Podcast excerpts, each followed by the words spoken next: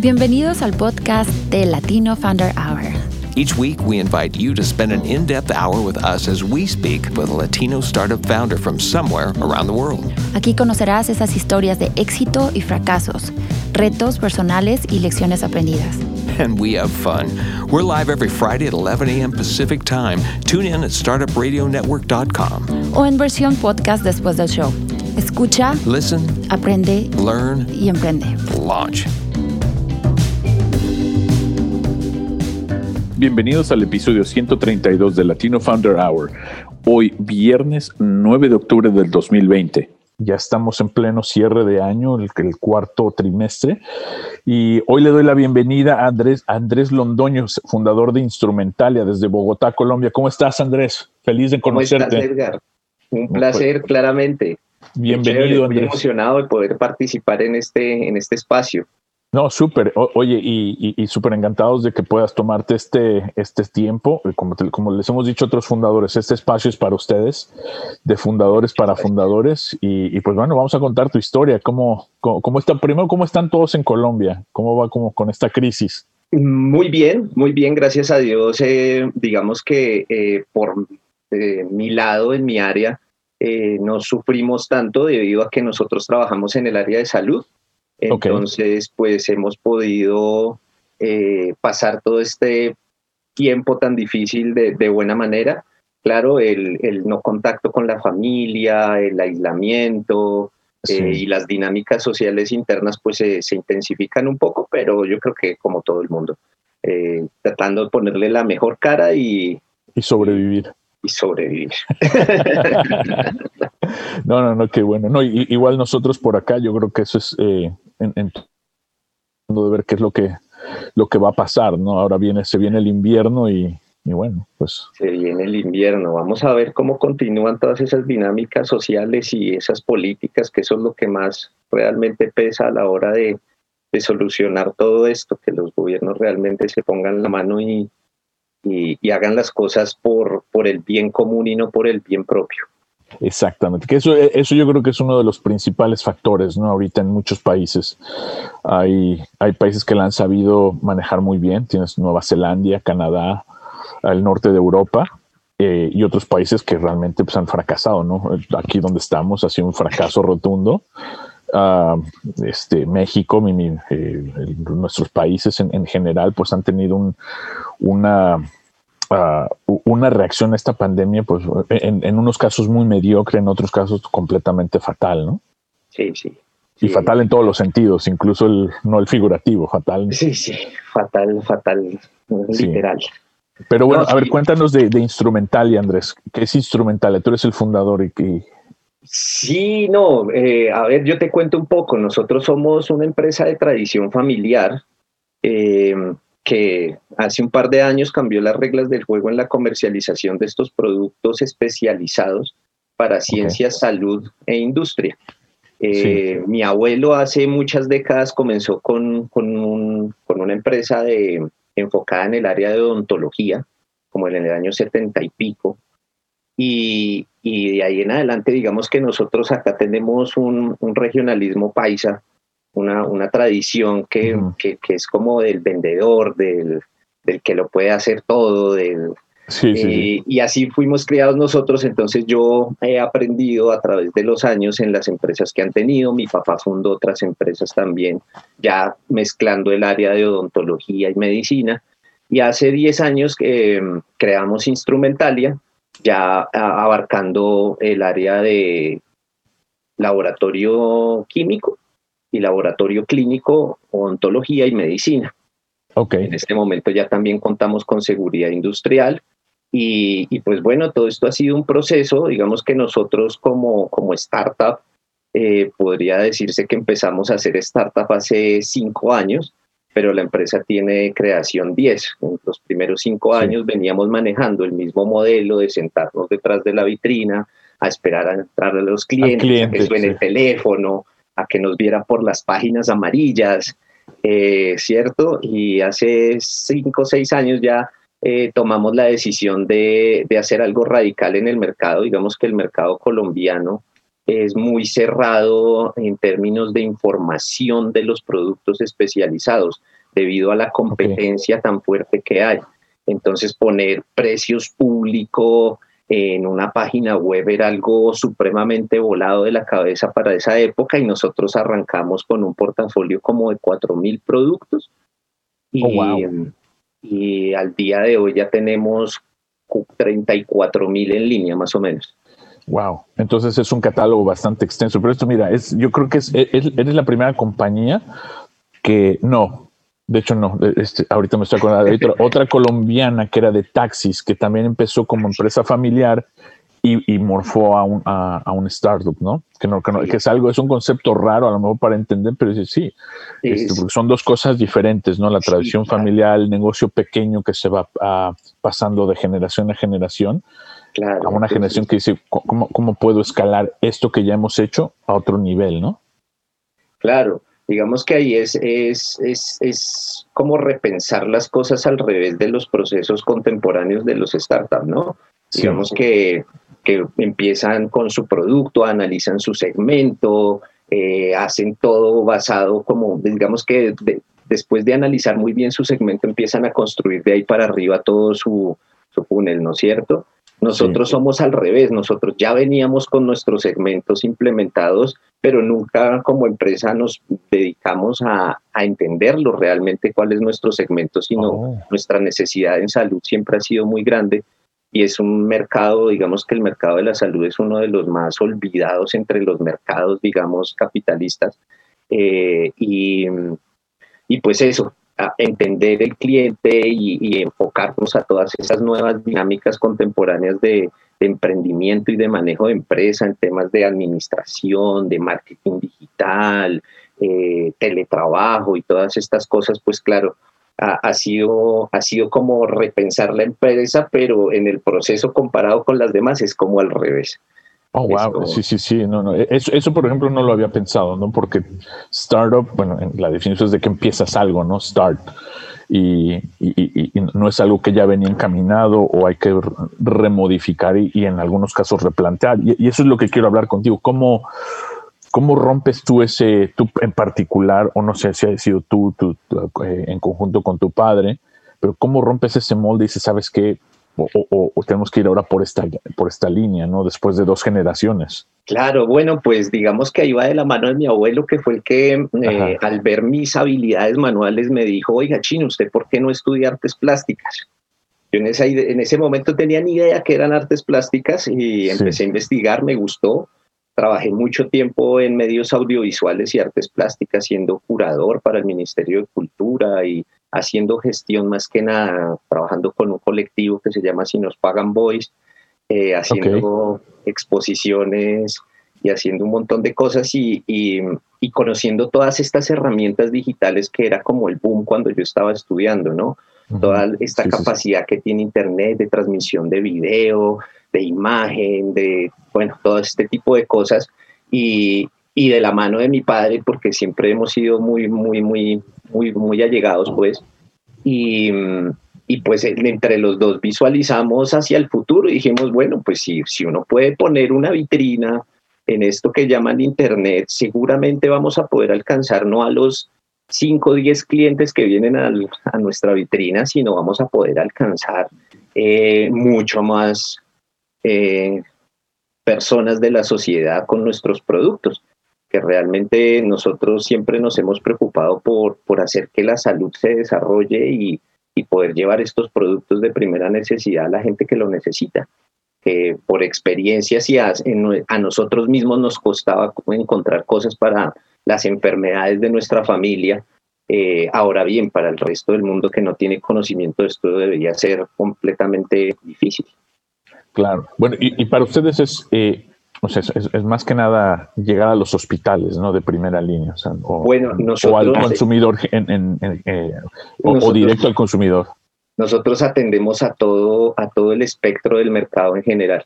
Eso, eso es lo que te contaba que es un poco difícil para nosotros nuestra segmentación de cliente porque nosotros atendemos pacientes, atendemos profesionales en salud, atendemos eh, entidades de salud pequeña, llámalos tú desde qué sé yo, peluquerías, podologías, veterinarias, eh, centros estéticos, luego pasamos ya por entidades más grandes, hospitales, clínicas, centros médicos, luego vamos a toda el área gubernamental y también atendemos distribuidores. Así que ampliamos todo el, cogemos todo el, espectro del mercado. Ya, ¿Y, esto cómo lo pueden facilitar con, con, tecnología? O sea, porque bueno, una cosa es llegar a todos, eso es, voy a decir, relativamente fácil.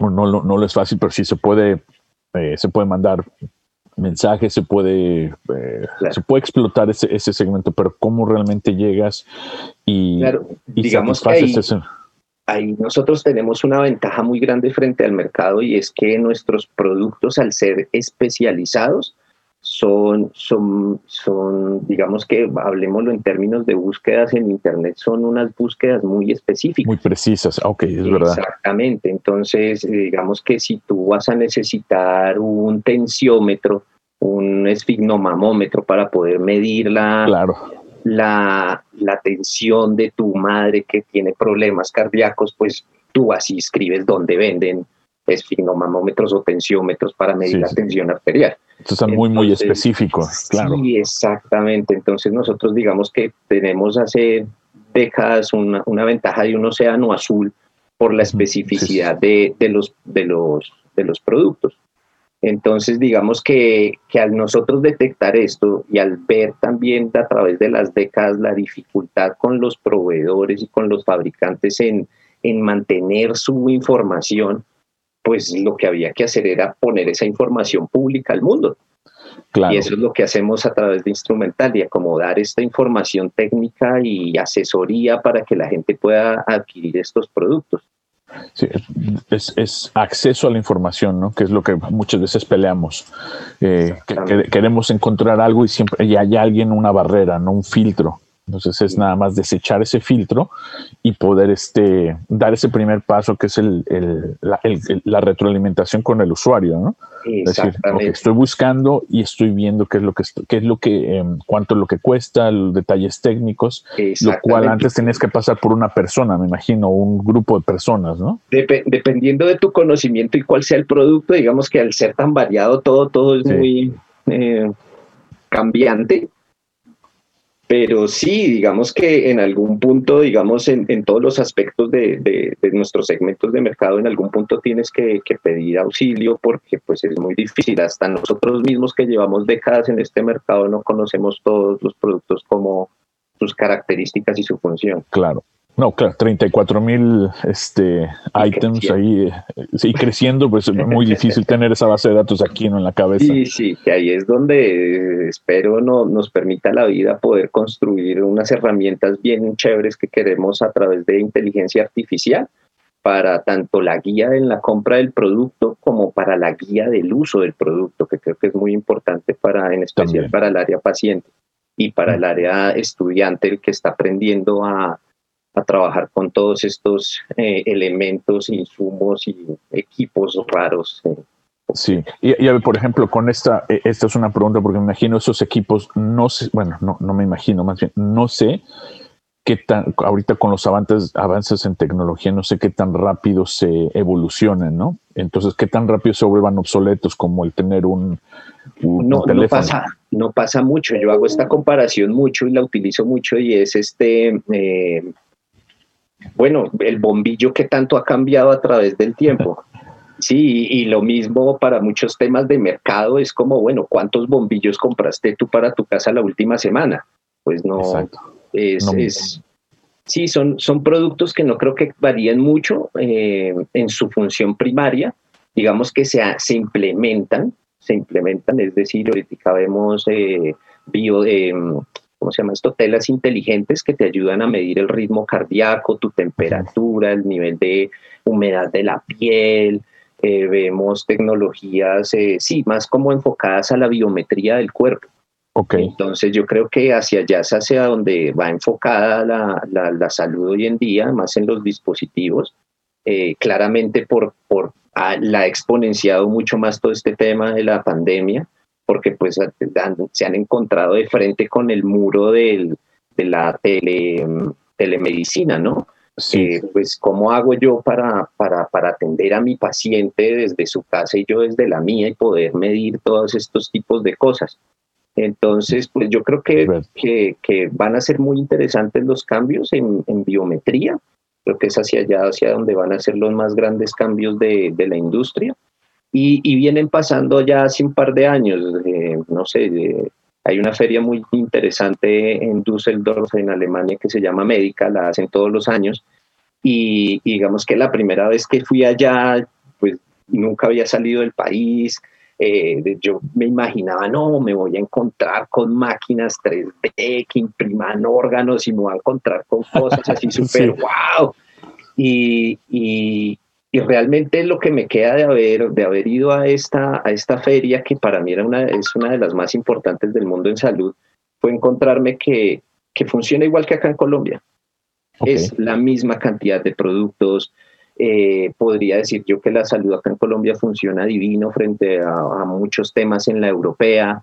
Eh, Sabes, como no sé, eh, también tenemos un montón de dificultades. Después de la ley 100 acá en Colombia, el, la salud dejó de ser un, un servicio en donde se atiende un paciente y se volvió un negocio donde se atiende un cliente. Y en ese oh, orden de ideas, Eso no, sí, sí. Se, se, la salud se cambió su concepto de atender, de, atender de servicio al, al, ser humano y cambió a, al servicio del capitalismo. Y eso ha hecho que tengamos muchas dificultades en salud en, en muchas partes del mundo. Sí, sí, sí, y, eso lo vemos, el, ejemplo principal es aquí donde estamos en Estados Unidos, ¿no? Donde el servicio es un servicio capitalista y te digo, es una, es bueno, no nada más es carísimo, es triste ver que, tú sabes, la, causa número uno de bancarrotas personales en Estados Unidos son por, por gastos médicos. Ok, esa no me la, causa número uno. Eh, y no de ahorita, eso, desde que yo llegué aquí hace más de 25 años, ¿no? la, la, gente obtiene trabajos buscando seguro de gastos médicos. Entonces, tú imagínate esa, esa cultura de decir, wow, quiero buscar un trabajo para obtener eh, salud. Sí, porque pues, tú como persona, o sea, la salud es muy, muy cara. O sea, los seguros aquí, estás hablando de miles y miles de dólares eh, solamente por tener un seguro que te, atiende en caso de em, em, emergencias mayores, ¿no? Entonces también es por eso como se va exacerbando el problema, que la gente pues, no, no va al doctor, no hay, no hay medicina preventiva. Eh, el odontólogo y todo eso que tienen un seguro especial también. Es un seguro especial y pues muy caro. Todo lo que es salud en, general es, es, un tema muy caro, es todo privado. Para mí, para mí eso es demente porque, ¿sabes? O sea, o sea el, la salud es como lo principal, lo básico, lo sobre lo que se basa todo de la vida para uno poder hacer cualquier cosa, incluso producir dinero. Entonces, Exactamente, sí. debería ser como, como realmente debería ser excelentísimo, no bueno, excelentísimo los servicios y gratuitos. Pero bueno, para, empezar, eh, eh, mira, sí, e, este estado, claro, ¿no? Es hace, no sé, 50 años, creo que fue cuando se empezó a salir del tema de salud y por eso es que me alarma escuchar en Colombia sus, empieza a suceder eso, ¿no? Porque ¿qué es lo que pasa? Que eventualmente el gobierno se deslinda uh, del, de, de, eso que debería ser lo, lo, número uno, ¿no? Si tú eres ciudadano, lo principal es la salud, después es educación, porque si no tienes salud no tienes nada, nada, ¿no? Sí, no, pues yo no sé qué, cuáles sean las perspectivas de la gente dirigente, los pero, pero realmente no están preocupados por el bien común. Creo que esa es la gran falla, como hace falta altruismo en el mundo. Exacto, sí. O, o, realmente, y espero, no sé, espero que con esta pandemia que tenemos, como tú decíamos antes de empezar el programa, nos reenfoquen en lo que es la prioridad, que es el bienestar, ¿no? Pues yo, ya lo, yo ya lo he estado viviendo, digamos que, que, para mí es muy, no solo en términos de ventas o de números, sino es muy gratificante ver que la gente en serio le está parando bolas a la salud y menos al Facebook. Entonces, es, es, divino, es divino porque de ahí parte un montón de cosas súper bonitas de cuando uno está enfermo, uno entiende al otro y se abre más a comprender al otro y creo que, que, eso es lo que ha hecho la pandemia a nivel mundial y sé que gracias a que fue a nivel mundial, en algún lado del mundo va a empezar este pensamiento a hacer clic y, a evolucionar y a crecer, porque es por ahí donde tenemos que ir. A preocuparnos por los unos por los otros, a no acabar con el planeta, a, tratar de cerrar esas brechas que hay entre géneros, entre un montón de cosas que, que tenemos como deficientes como seres humanos en este momento de la sociedad. Exacto, ojalá, eh, yo, yo espero que como, como, como, como humanidad vamos a hacer, cruzar los dedos que, que, si replantemos, digamos, a ver, fue un momento de pausa, un año, no sé, lo que dure esto y, digamos, ¿qué es la prioridad? ¿no? Es hacer billetes para tener yates y idioteces así que nunca vas a usar o, o, qué es lo primordial, ¿no? Comer bien. acaparar o compartir. Exacto. ahí es donde está la clave. Si, si la gente aprende a compartir, a mí me crió mi abuelita desde santanderiana y ella me crió con el dicho que las cosas no son de uno, sino de quien las necesita. Y en ese orden de ideas, pues, para mí, pues, yo no necesito mucho, me gusta compartirlo todo. no, yo, es lo que veo, para qué necesitas un yate, ¿no? que, o sea, para mí esas, ese tipo de cosas no... Pero en fin, hay, hay cada quien su, su modo de vida, ¿no? claro, bueno, eso, de eso trata la diversidad también, que eso nos hace muy interesantes como, como humanos. Así es. Pero bueno, a ver, eh, Andrés, entonces, ustedes es, un negocio familiar de ya tres generaciones. ahorita estamos hablando de cómo cambiar la psicología, el, el, el, plan de negocios, pero ahora sí, ¿cómo lo ejecutas? ¿Cómo haces esa ejecución? Decir, no, sé, ¿tuvo un momento igual de pausa, de poner freno o, fue poco a poco ir no, migrando? más, más como de manera evolutiva, ¿no? Eh, digamos que, que, que, cuando yo empecé a hacer todo esto del marketing digital y a mirar cómo publicar mm, productos en línea, casi no habían herramientas de nada. Eh, estuvimos pasando por eh, varios tipos de servicio de servidores, varios tipos de código abierto. Eh, bueno, como más que nada el proceso se da como de investigación y, paciencia y mucha atención a los detalles, intentar basándonos, tomar las decisiones siempre en la información que tenemos y, y teniendo paciencia porque pues lo que te digo, hasta este año la gente le ha hecho un vistazo a, la salud, entonces siempre era un tema difícil, eh, digamos, al ser un mercado tan cerrado, los procesos nunca, nunca pueden ser muy rápidos por, por la misma falta de información de, de los mismos fabricantes y proveedores, entonces digamos que, que construir un producto digital con toda la información, foto, requiere también no solo eso, sino de pronto presionar y ayudar a, quien fabrica o tiene la información para que la haga.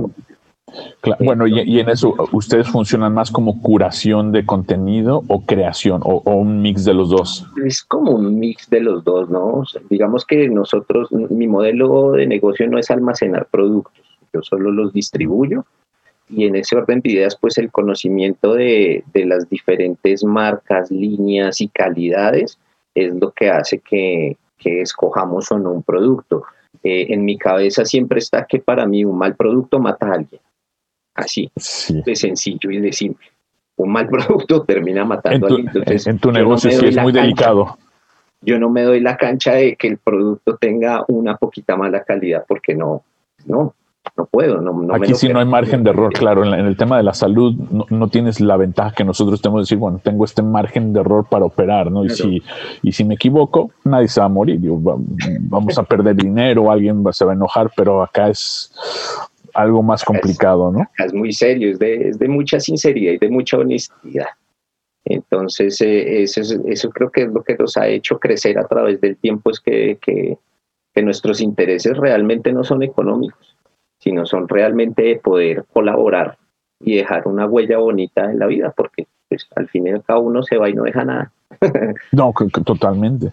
Y, en este caso, eh, como te decía, tienes curación, tienes 34 mil ítems ahí, y no, sé, no sé cuántos proveedores, y, este, el flujo de la información hacia ti es directo de ellos o, tú haces una... sí, eso es, un como una... ¿Es un mix? Es un mix, sí, dependiendo del, tipo de fabricante y el tipo de proveedor. Eh, digamos que normalmente el, en la mayoría de los casos tengo que completar la información y en esto me apoyo en ingenieros biomédicos que saben cómo manejar los equipos, cuáles son las características importantes para poder eh, completar la información. Pero digamos que mi curaduría más grande en productos es, es, realmente el producto que ayude a desarrollar estas áreas. Entonces, digamos que nosotros empezamos con salud directamente, pero la salud no crece sin, sin la industria y sin la investigación. Es por eso que, que nos estamos también volcando a ayudar a estas áreas a, a, desarrollarse, que con la comercialización y el, la exposición de información pública de estos equipos, pues vamos a lograr de pronto generar más sinergias para que se desarrollen más fácilmente. Ok, ya veo, sí, con un enlace directo con los laboratorios, ¿no? También, sí, más que nada, digamos que nosotros no manejamos temas farmacéuticos no, laboratorios de investigación me, refería. Sí, sí, universidades y centros de investigación, sí. Ok. Mira, vamos a hacer una pequeña pausa nada más para, para pagar aquí a nuestros contribuidores y en un momento regresamos. Adelante. Muchas gracias. This hour of the Startup Radio Network is supported by Bridges to Change. Bridges to Change's mission is to strengthen individuals and families affected by addictions, mental health, poverty, and homelessness. They use their voice and resources to stand up to all forms of discrimination, mass incarceration, barriers to health care, and inequitable economic opportunities. Bridges to Change's goal is to empower people to be self sufficient and become members of the community, who in turn offer the same opportunities to help others. They strive to have everyone leaving their organization with stable housing, social support, sustainable employment, education, access to healthcare, family engagement, and goals for the future. To get involved, donate, or to get help, make sure to visit www.bridgestochange.com. Y bueno, estamos de regreso con Andrés Londoño. Andrés, estamos hablando ahorita de eh, esta transición de, de, negocio familiar a, a, un startup, ¿no? Un negocio que ya existía. Entonces, a, lo mejor para un inversionista puede resultar algo así como confuso. Y a ver, espérame, ahora qué estás tratando de hacer. A mí me queda muy claro. Eh, es una metamorfosis, es decir, lo que veníamos por acá y ahora vamos a hacer esto. Vamos, eh, queremos crear este negocio tecnológico escalable, pero hablamos de la ejecución y ahorita cómo, en, qué proceso están ustedes de, para levantar fondos o lo están fondeando todos por medio de lo que ya tenían. Claro, digamos que al momento todavía no, no empezamos en este, en este ámbito del inversionismo, que para nosotros también ha sido un tema de aprender y es un poco desconocido. Eh, nosotros nos enfocábamos en nuestra operación y de ahí en adelante no nada más. Eh, ahorita estamos, eh, hemos pasado por varios procesos de, de convocatorias del Ministerio de las Comunicaciones y apps.co eh, primero hicimos una que era fortalecimiento y consolidación de empresas, luego hicimos otra que el año pasado que se llama expansión e internacionalización de empresas digitales. Y este año estamos viendo una que se llama escalabilidad de empresas digitales, donde estamos aprendiendo todo este tema del gobierno corporativo, del tipo de inversionismo y como alistando la empresa ya después de tenerla muy organizada, centrada, estandarizada, documentada para poder entrar a, este mundo del inversionismo. Em, básicamente yo creo que nosotros nos vamos a ir por, por el tema del crowdfunding y del inversionismo de impacto, que es como como realmente lo que va directo con nuestra cultura corporativa, que no es simplemente generar ganancias, aunque el mercado es increíble y tengo montones para dónde crecer, pero que no sea solo el dinero lo que prime. Lo que motiva. Que, a veces eso tiene razón. Obviamente la, motivación del inversionista pues, es precisamente eso, ¿no? Es mucho riesgo y tiene que haber un retorno a la inversión significativo para tomar ese riesgo, no darse saldo. Si no, digo, el dinero se queda en el banco o en inversiones de más bajo riesgo. Pero si hay este, y yo, estoy haciendo apuntes ahorita que conocemos inversionistas que hacen este tipo de, inversiones para lo que se llama social entrepreneurship, ¿no? empresas de alto impacto, no nada más ah, económico, pero social eh, y que están resolviendo un problema. Y hay, hay, algunas que, voy a hacer, te voy a hacer la intro para que puedan charlar y, y, empezar ese proceso, ¿no? Porque es un proceso largo, pero se tiene que empezar. Sí, sí, digamos que nosotros el año pasado empezamos a, conocer sobre todo este tema del, del inversionismo y es muy interesante. En, para mí el, realmente lo que me parece más interesante es como, como esta capacidad de, crecimiento acelerada. Sí. ¿Cierto? De, de, poder realmente algo que yo pudiera hacer en 20 años de mi vida, poderlo hacer en un par de meses, es como, wow, pues claro, por ahí, ahí puede ser para poder no solo hacer crecer no en mi empresa, sino ayudar realmente a mejorar la sociedad. sí, y, eso, eh, eso, honestamente es comendable, ¿no? Porque normalmente las empresas familiares multigeneracionales tienen ese, eh, ese, ese, bloqueo de decir, este es patrimonio y, es 100% de nosotros, y es lo que impide que, crezca en otro nivel, ¿no? Otro, o, un nivel de necesario, muchas de estas empresas en ese salto grande. Entonces, nada más tener la visión de ustedes es realmente increíble. De, poder tener, si sabes que vamos a partir el pastel, y vamos a incluir a gente, pero con el fin de, poder crecer, ¿no? De poder escalar este negocio y llegar a más gente. Sí, yo creo que pues es que hay uno, en, la vida general uno no hace las cosas solos, no hay nada más bonito que hacerlo acompañado, no es lo mismo comer claro. en un restaurante y cenar uno solo que ir a cenar con una chica bien chévere. Exacto.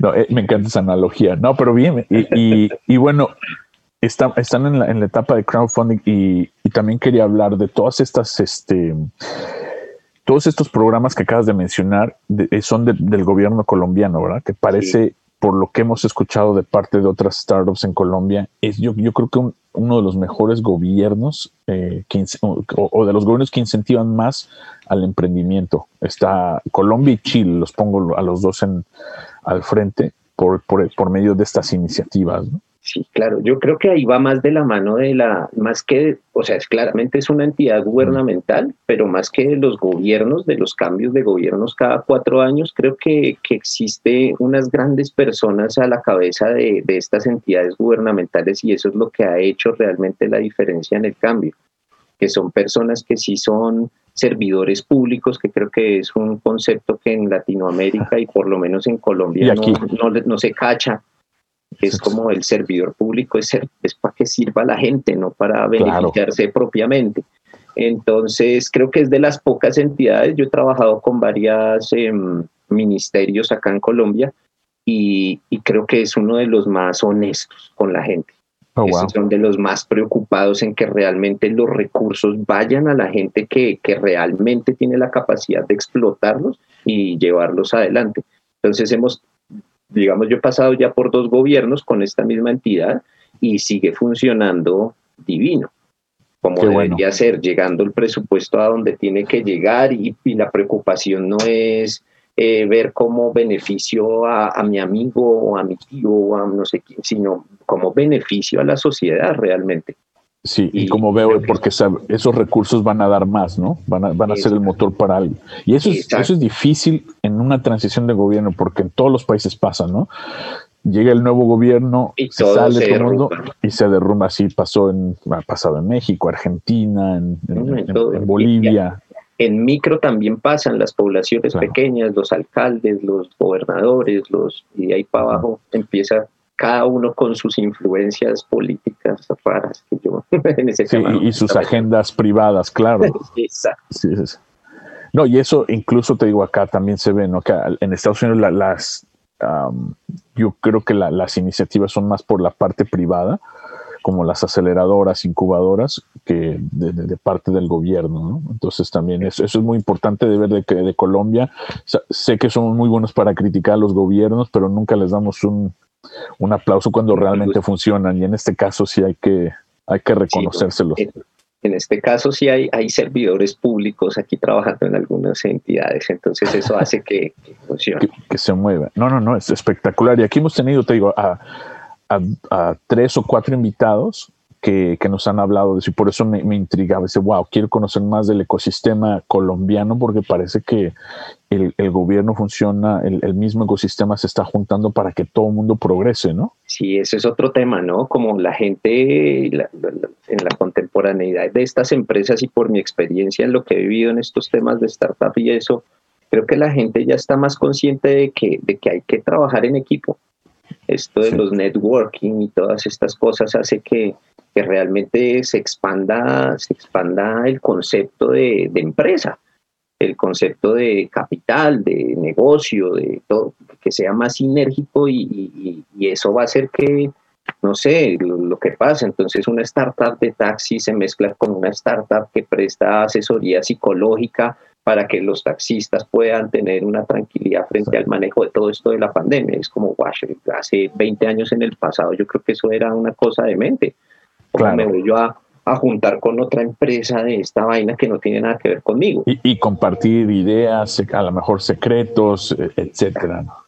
Eso es lo que creo que es lo más bonito de nuestra contemporaneidad en, creación de empresas, es eso y la gente lo, lo entiende cada vez más, por lo menos acá en Colombia siempre que he estado en eventos y todo, la gente es muy dispuesta a compartir información, muy, muy dispuesta a compartir información. Y yo creo que eso es una de las claves que lo vengo haciendo como empresa, que es compartamos la información. Ahora bien, si todos nos ponemos de acuerdo y compartimos nuestra información, seguramente esto vamos por buen camino hacia futuro. Claro, no, no, no, y, mira, eso es la premisa de nosotros, ¿no? Querer unir a todo el mundo, decir, oye, vamos, vamos, a contar las historias, vamos a conocer y en qué te puedo ayudar, en qué me puedes ayudar, ¿no? Porque si yo crezco, tú creces. Sí, es que de eso se trata. yo creo que eso es lo bonito de compartir es como te, aporto y tú me aportas, y entonces nos aportamos juntos y divino. Exactamente, y, vamos avanzando poco a poco. Pero bueno, oye, y, este, y, en este sentido, ¿cuáles son los cambios estructurales que ustedes han, tenido que hacer en la empresa, ya a nivel, por ejemplo, personal o porque digo, son la mentalidad de un negocio familiar es muy diferente a un startup, ¿no? O sea, la velocidad, la cadencia. Claro, eh, eso es eso es súper clave. Digamos, nosotros, nosotros nuestros cambios no los vemos tan rápido. Eso ha sido una de las cosas que nos ha costado. Nuestros cambios, yo en mi cabeza veo mi empresa de a 20, 30, 40 años. No la veo a dos, tres o cuatro meses o las próximas seis semanas y el KPI, las medidas, eso nos ha costado bastante. Digamos que, que entrar en un, en un mundo más revolucionado de la información, pero, pero ha sido posible porque pues, eh, la tenemos toda y tenemos toda la actitud y la disposición para, para hacer crecer esto. Entonces, pues el cambio ha sido de más de entrenamiento en temas digitales y en temas como lo del inversionismo y, y, ver cómo, cómo, cómo, tratar de repensar estas herramientas digitales, cómo exponenciarlas para, para nuestro beneficio. Em, creo que es más por allá. Digamos que está, está el chiste de, que mi papá es el dinosaurio tecnológico, que llevamos años, a el, el, maneja WhatsApp, envía correos, se mete al LinkedIn, chatea, hace videoconferencias, está todo el día, entonces lo, molestamos que es el dinosaurio tecnológico. Y, y nada, pues eso, es, ese conocimiento también, ver que él puede y demostrarle también a nuestros colaboradores que él con la edad que tiene puede y toda la gente a nuestro alrededor que, hey, mire, después de todo lo que venimos trabajando eh, análogamente, podemos ser digitales y no cuesta y se puede, es de paciencia y de aprender. Eso es, eso es lo que yo creo que, que ha hecho que, que la, sea el cambio más fácilmente de pasar del, de las ventas análogas a las ventas digitales. Digital, ok. Y, y, y, en, este respecto, o sea, ¿cómo les ha afectado, beneficiado esta pandemia? ¿no? Digo, todo el mundo trabajando remoto, sí, eh. Eh, un encerrón, no sé cómo fue en, Colombia, si fue aquí en Estados Unidos fue de un día para otro, pum, se cierra y todo el mundo a sus casas y, y, Dios mío, ¿no? O sea, sí fue que, wow, ¿y ahora? Eh, exactamente, digamos que, bueno, gracias a todo lo que veníamos trabajando digitalmente, nosotros antes de empezar el año ya estábamos haciendo todo el 90% de la operación en teletrabajo. ah, wow, ok. Cuando entramos a la pandemia, nosotros no, no, no sufrimos mucho por, por más que por el tema de la logística, el despacho final. Pero habían unas excepciones por lo que nosotros distribuimos productos de primera necesidad en los que podíamos seguir funcionando ah, de manera normal. Sí, sí, sí. Entonces, para nosotros la pandemia realmente ha sido muy beneficiosa en términos de, de comprobar nuestras hipótesis digitales de teletrabajo y de todas estas cosas que, que, decíamos, uy, ¿será que sí es posible? Bueno, miremos a ver. No, y, luego eso, eso tiene razón. Encima. Y, sí, y, no, y, eso fue como una validación, ¿no? Para ustedes, mira, sí se puede. Este, desafortunadamente nos tuvieron que mandar una plaga a nivel proporciones este, bíblicas. Sí. Pero bueno, aquí está la, la, la, ¿cómo se llama? La prueba de que podemos hacer esto en, tele, ¿no? En Exactamente. Sí, ya, y comprobado. Entonces, a nosotros nos fue, nos ha ido muy bien. Igual hemos visto todo el mercado y ahí todo lo que es el entretenimiento y restaurantes y todo este tipo de cosas. Sí, sí ha sido muy duro, realmente pues no fue tan de un día para otro, nosotros como, como nos llegó mucho tiempo después la pandemia, pues estamos, o por lo menos en mi caso yo la viví desde que empezó en China porque me cerraron todos los fabricantes las puertas y las exportaciones y empezamos a ver todo este mundo del agotado. Y cuando la pandemia llegó acá a Colombia ya habían dos o tres meses de este tema, entonces digamos que, que ya más o menos teníamos conocimiento de que iba a pasar. Y mm, lo que pasa es que creo que, que, la gente, como, como todos, espera como a lo último para, para tomar medidas y, como hacerle caso a la realidad. Claro. Y, el encierro, pues sí, sí afectó a mucha gente, a mucha gente y a muchos de nuestros proveedores y fabricantes también, pues tener eh, las fábricas cerradas, tener todo este tema sin poder hacer nada, pues como nos tenemos que quedar en, la casita y...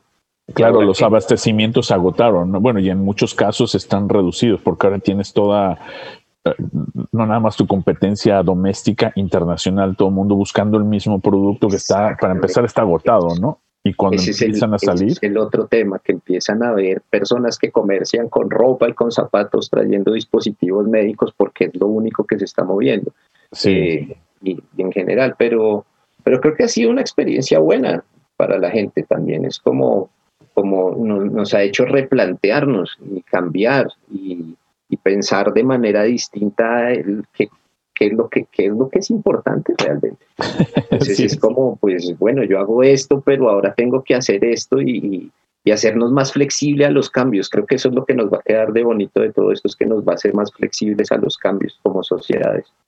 Claro, y, bueno, yo, yo creo que en, en, algunos casos también mucho más allegados a lo, a lo que es importante, ¿no? Como decíamos, salud, familia y lo que no es importante, derroches, ¿no? Este, gastos que decías, bueno, antes... Innecesarios. Innecesarios, cosas. ¿eh? realmente este es un momento de replantearse esto, ¿lo, lo necesitaba? No, aquí estamos vivos, estamos, afortunadamente, gracias a Dios, estamos bien. Entonces, este, espero, esperamos que al salir tengamos ese aprendizaje. A mí me gustaría que se replantearan esto de este tema del, ¿cómo es que se llama? Ay, perdón, olvido la, la, palabra técnica, pero que las cosas tienen una, como los celulares, que dejan de funcionar hasta después de determinado tiempo. una, sí, una vida útil, ¿no? La vida útil. Que se replantee este tema de la vida útil para mí sería divino, porque es como realmente consumimos un montón de cosas solo por consumirlas, solo por activar un ente que podría estarse activando de otra manera, ¿sabes? Como de pronto enfocado en otro sector, que yo creo que es lo que ha pasado, que la gente ha visto que pues el interés económico puede moverse. Estamos en entretenimiento, espectáculo, show, pero no podemos hacer nada, ¡puf! Se mueve a salud y hacia otros temas más importantes de la economía. Yo creo que este, lo mismo con, con este tema de, de, responsabilidad, creo yo, de los fabricantes en estos temas de, usabilidad de los, de los objetos en general debería ser pensado como en los años 50 o yo qué sé. O antes, sí, cosas que duraban toda la vida y los podías reprogramar o, re, Que se los heredabas a tu Como, mira, ahí, tienes el tractor que vengo, de ahí sigue bueno. eso le cambias aquí el repuestico y sale. Sí, y, y, eso, eso no se ve tanto en Latinoamérica, pero acá en este país lo vemos con todo, ¿no? Porque reparar cosas es casi ah, es, no, es viable. Por eso es que es una sociedad. Es más costoso. se te descompone la nevera, tírala, porque es más costoso repararla que ir por una nueva, ¿no? Pero entonces, ¿qué es lo que haces? Pum, la tiras. Entonces, ¿a dónde se va? Aquí nadie la quiere reciclada, se va al cascajo. Entonces, tú imagínate una sociedad de 400 millones de habitantes, así es, no es viable a largo paso, ¿no? Sí, no, es, una cosa muy volada de la cabeza. Exacto. Entonces, eh, eso no pasa en nuestros Ojalá, eh, eh, ojalá se haga ese replanteamiento y veamos las cosas que son Claro, que, que, si yo lo miro la salud, los productos de, o por lo menos con los que intento trabajar, yo tienen que ser así. Son productos que tienen que durar y durar y durar y durar más de su fecha de vencimiento y más de su capacidad, porque pues tiene que ser así o mata gente. Exacto. Entonces, aquí lo que tenemos que, yo creería, es como plantearnos qué es lo que estamos matando. Estamos matando el planeta, estamos matando nuestras sociedades con este consumismo brutal. Sí, y, eso, por ejemplo, es parte de tu proceso de selección eh, de, productos. O sea, cómo hacen el, lo que acá se llama el vetting, ¿no? El, cómo hacen el análisis de proveedores. Eh, digo, es interesante ahorita, sobre todo, ver las cadenas de suministro, cómo se han afectado y cómo va, cómo va a ser eso a futuro. Porque yo no, no nada más yo, hay mucha gente que piensa que esta, esta pandemia eh, o este tipo de pandemias las vamos a ver más recurrentes con, el, con la movilidad que tenemos, ¿no? Sí, inevitablemente yo creo que también va, va a ser así, pues este virus vino para quedarse, realmente. Aquí está, sí. Aquí seguirá un buen tiempo, no creo que se vaya con facilidad, pero bueno, yo creo que esto de la, de, la distribución y las cadenas de, distribución, eh, pues no sabría decirte la verdad, cómo, cómo vaya a evolucionar esto hacia el futuro. Pues hemos visto... Eh, muchos inconvenientes en, en, la reapertura y todavía siguen habiendo muchos agotados en, muchos, en muchas eh, líneas de producto. Em, pero yo creería que em, nosotros, nosotros la selección que hacemos para los productos es, es, es realmente basados en la calidad del producto. Eh, y la calidad del producto, digamos que muchas veces al, ser un producto nuevo, una empresa nueva, un fabricante nuevo, se, se da a través de, de, la misma comercialización de esto. Es decir, como a prueba y error un poco, de sacar un poco el producto, parece ser un producto bueno, parece ser una infraestructura buena donde lo fabrican, eh, la calidad parece estar buena, pero hasta que tú no lo pones a prueba no sabes si realmente es un producto. Entonces, pues tratamos de que de que estas organizaciones con las que trabajamos tengan más que nada su servicio técnico, todo lo que es servicio de postventa, que sus garantías en línea, que tengan certificaciones o registros, que es de las cosas más importantes, que son los que más nos pueden decir que el producto puede salir bueno con el tiempo. Ok, sí, y, y, eso, es importante tener la retroalimentación de primera línea, ¿no? Del, del que no nada más del fabricante, sino del, del usuario, la persona que esté ejecutando eso. Sí, sí, porque hay muchos productos, digamos, en consumibles, uno podría comprar eh, diferentes calidades y uno trata de comprar la mejor calidad, pero a la hora de que el, el que realmente lo usa para lo que lo usa se da cuenta que, que no es la mejor. Okay. De pronto falla en algún, yo qué sé, en el, en el grosor del guante y entonces a la hora de ponérselo se le rasga. Se rompe, sí. Eh, o, viene de buen grosor pero trae burbujitas y hace que se rasgue. Ya, ya, ya. Y, en eso, entonces, ustedes están ahorita en primera línea con, ah, con la distribución de estos productos que son básicos, de la CN95, los guantes.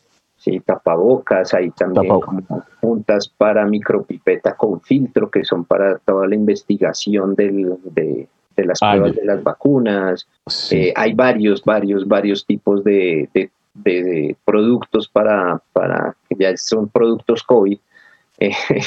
wow. y, y, pues todavía hay algunos agotados a nivel mundial porque no, la demanda es altísima, la capacidad de fabricación pues nunca se había pensado hacia esa fabricación en un volumen mayor, sino en uno restringido. Entonces, todo el proceso de estas fábricas de ampliar sus procesos productivos para dar atención a la demanda, pues todavía hay muchos que están en proceso. claro. los chinos son los únicos que tienen esa capacidad de aliarse tres, cuatro, cinco empresas y crear una fábrica nueva para funcionar los próximos seis meses y después deshacerla y hacer otra cosa también súper tecnológica entre ocho más. Pero eso solo pasa allá. Entonces, ni no todos los productos vienen de, o sea, hay muchísimos insumos que vienen allá, pero que se utilizan para fabricar en otros lugares del, mundo. Pues bueno, vamos a ver qué, nos depara los próximos meses, ¿no? Porque ya se viene el invierno, la época de, enfermedades respiratorias y, y, estamos todavía, bueno, al menos en este país, mm, no tenemos este Sí, sí, y no tenemos claridad de que esto vaya a parar, al contrario, o sea, no hablemos de segunda ola porque no hemos ni siquiera superado la primera, ¿no? Exactamente, acá en Colombia estamos igual viendo, viendo cómo, cómo, cómo va evolucionando todo este tema, pero yo creo que no, no hay que tenerle miedo, hay que lavado de manos, básicamente. Y ponerse el, el tapabocas, por favor. Pues también, sí, pero, pero también con, con ética y criterio, ¿sabes? Como, pues, eh, tiene un uso, una forma de usar. Claro. Si no lo usas bien, pues no te va a servir de nada, porque si te andas cogiéndote la cara y luego cogiendo al otro, pues de nada sirve eso. Mejor ni te lo pongas, porque, creo que se termina siendo peor que de pronto si no lo usas no te pica la cara y como no te pica la cara no te coge. Sí, mejor, mejor déjalo y ya. Exactamente, pero, pero sí que vamos a tener que convivir con esto, vamos a tener que convivir con esto. Por un buen rato, sí. Sí. Oye, Andrés, y bueno, para, para concluir, ¿dónde te podemos encontrar en redes? ¿Qué, qué, qué más podemos hacer para, para ti, para Instrumental ahorita? ¿Cómo, cómo los podemos ayudar? Pues yo creo que con, con este tema de, de, los inversionistas que, que, me cuenta sería divino. Eh, nosotros trabajamos, eh, tenemos de Twitter, eh, tenemos Instagram, tenemos, ¿Cuáles son las? nos buscan a, arroba instrumentalia, guion al piso, creo que es la de, la de Instagram, hay que numeral, con la red me cuesta un poco numeral instrumentalia guion al piso, igual directamente por instrumentalia.com.co. Ahí directo encuentran nuestras redes, eh, encuentran información sobre los productos, información sobre startups. Eh, bueno, ahí, ahí nos pueden encontrar. Bueno, perfecto. Y, te digo, para nosotros, eh, nuestro compromiso te vamos a, presentar con esta empresa que hace, es una americana, pero hacen eh, inversiones en startups en Latinoamérica, muy en específico, y, y, para compañías que están tratando de resolver temas sociales y de crecimiento también. Tremendo, me este, parece. vamos a hacer esta intro. Todo lo que sea proveeduría, bienvenido. Todo lo que son relaciones con, con cualquier eh, entidad que fabrique productos para salud, ciencia e industria nos interesa. Siempre pues, estamos con la cabeza dispuestos a abrir y a posicionar todas estas nuevas empresas y productos que existen en el mercado. Nos encanta. Eh, eso, esa es nuestra función, ayudarle a todas estas también empresas que están sacando sus productos nuevos adelante que pueden tener un buen impacto en el mundo ayudarles a, tener un canal de comercialización. No, genial, genial. Y, eh, yo sé que esta a lo mejor no sería hay una, una startup chilena que hace poco entrevistamos, se llama Lab for You, laboratorio para ti en inglés. Es chilena, pero tiene una oficina en San Francisco. Genial. Básicamente están convirtiendo tu celular en un laboratorio, utilizando el giroscopio, las cámaras. Para, para, sí, no, súper chécalos y, si es este, si, ves que oye es algo que a lo mejor podríamos, ah, cosas que podemos platicar o hacer entre las dos, yo con gusto los presento a, pues, la fundadora, se llama Kamal Datlani, y, y, para que hagamos más cosas, ¿no? a ver qué, se nos ocurre. Bienvenidos. Nosotros nos encanta trabajar en equipo, de eso se trata. Para nosotros todos tenemos un concepto de familia ampliada. Para nosotros todos, todos los que se cruzan en nuestra vida hacen parte de cierta manera como de la familia. No, súper. Y, como te digo, aquí tienes una familia más de, de 130 fundadores ya que han pasado por aquí. Eh, y, si conoces a más, con, mucho gusto, aquí estamos. Este foro es para todos nosotros, para conocernos y ayudarnos. Hombre, Edgar, muchísimas gracias, tremendísimo. Bueno, te mandamos un abrazo, Andrés. Que estén súper bien. You've been listening to the Latino Founder Hour podcast. El programa Latino Founder Hour es grabado en las instalaciones de NetSpace en el estudio Bigfoot Podcast en la hermosa ciudad de Portland. Our audio engineer, mixer, and podcast editor is Alon Beausoleil. Diseñador de logo, Carolyn Main. Our network logo was designed by Jessica Chan. Diseñador de sitio web, Cameron Grimes. Our production assistant is Chelsea Lancaster. Tema de música, Funnin' and Sunning, de Kevin MacLeod. Cree en ti mismo, sueña en grande y confía en el universo, de Marta Leticia y Silvia Romero.